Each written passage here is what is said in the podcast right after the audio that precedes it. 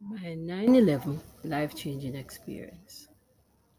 He that dwelleth in the secret place of the Most High shall abide under the shadow of the Almighty. I will say of the Lord, He is my refuge and my fortress. My God, in Him will I trust. Psalm 91 1 2. Imagine being on a plane in September 2001.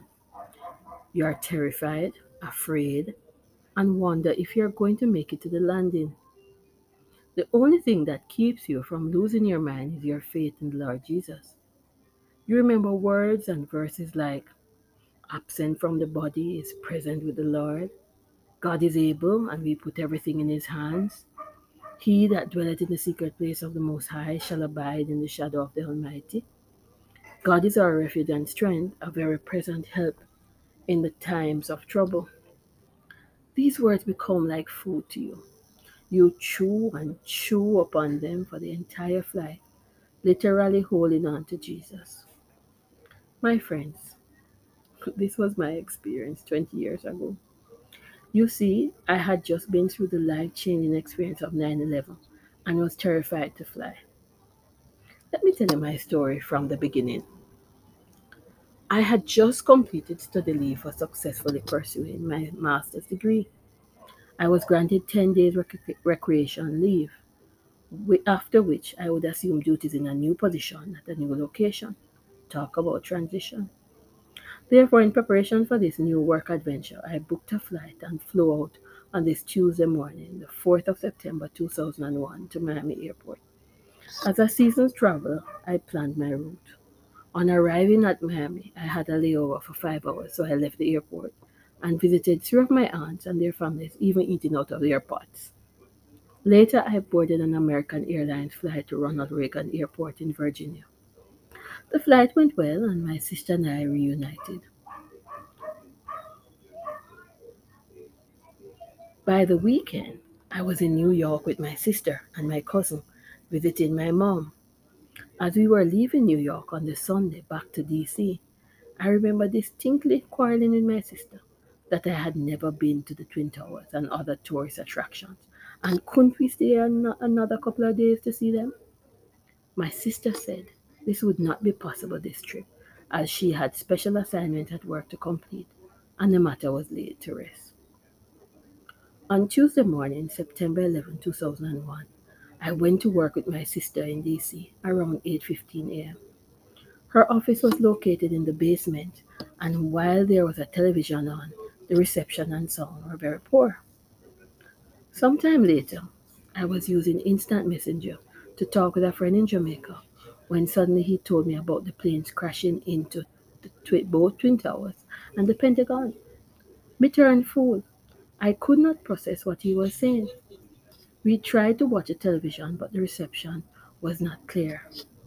Shortly after, they sent us home, and not realizing the enormity of the situation, we went shopping for food. I clearly remember the parking lot was empty, and we had a choice of where to park. The place was deserted, and so we got through quickly and decided to go home. Friends, on reaching home, we turned on the television, and then we started to have a full understanding of what was happening in New York. We saw people jumping through windows, coming down on blocks of buildings. We saw the replay of the incidents over and over again. It was such a traumatic experience for me. I was devastated. I remember how I was quarreling to go on those towers only two days earlier and would have probably been on the buildings had my sister complied. The trauma was so great, I had to write 13 poems in order to get some sleep that night. In addition, what made it worse was that I took one of those flights the previous Tuesday and had to take a flight on the Friday of that same week. Communication channels were shut down, so we were unable to call my mom in Manhattan, my dad, my boyfriend, and other family members in Jamaica to tell them we were okay and to find out if they were okay as well. I heard and saw firefighter jets overhead and realized we're in a war zone. All the books, comics, and war movies about bombings came right back and added to my fear and flight and fright. Immediately, I wanted to come back home, but I didn't want to fly on a plane or take any connecting flight. However, I had to leave the US as I was starting a new job the following Monday. I was scheduled to leave on a connecting flight on Friday. I started calling the airline seeking to change to a direct flight. I remember holding the line for hours on end trying to reach an agent. When I went to the airport on Friday, security arrangements were beginning to change given the situation of 9 11 and pressure came to bear down on us passengers.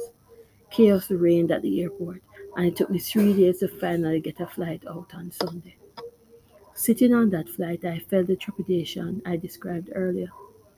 There was an old man who sat beside me who said to me, Don't worry, my dear, God will take care of us. God rest his soul. His words redirected me to my faith. I was never so glad to see my native soil in my entire life. I learned many lessons from this 9 11 experience. Here are some of them. Firstly, trust God in Jesus as He orders our steps and stops. He kept me. Secondly, learn to celebrate each moment, each friend, each family member. Thirdly, cherish life. I was spared by God for a reason. I was given a second chance at life to live, love, marry, and have children. Fourthly, offer divine comfort to those experiencing loss and grief. And finally, live life on purpose for the rest of our days until our work here on earth is done. Prayer. Father, I pray for those persons who are experiencing loss and grief over and over again. Let your comfort, grace, and mercy flow over them and restore their souls so they can live out your purpose for their lives. Wipe away all tears from their eyes Thank you for giving me a second chance of life. We look to you, Alpha and Omega, the author and finisher of our faith. In Jesus' name, amen.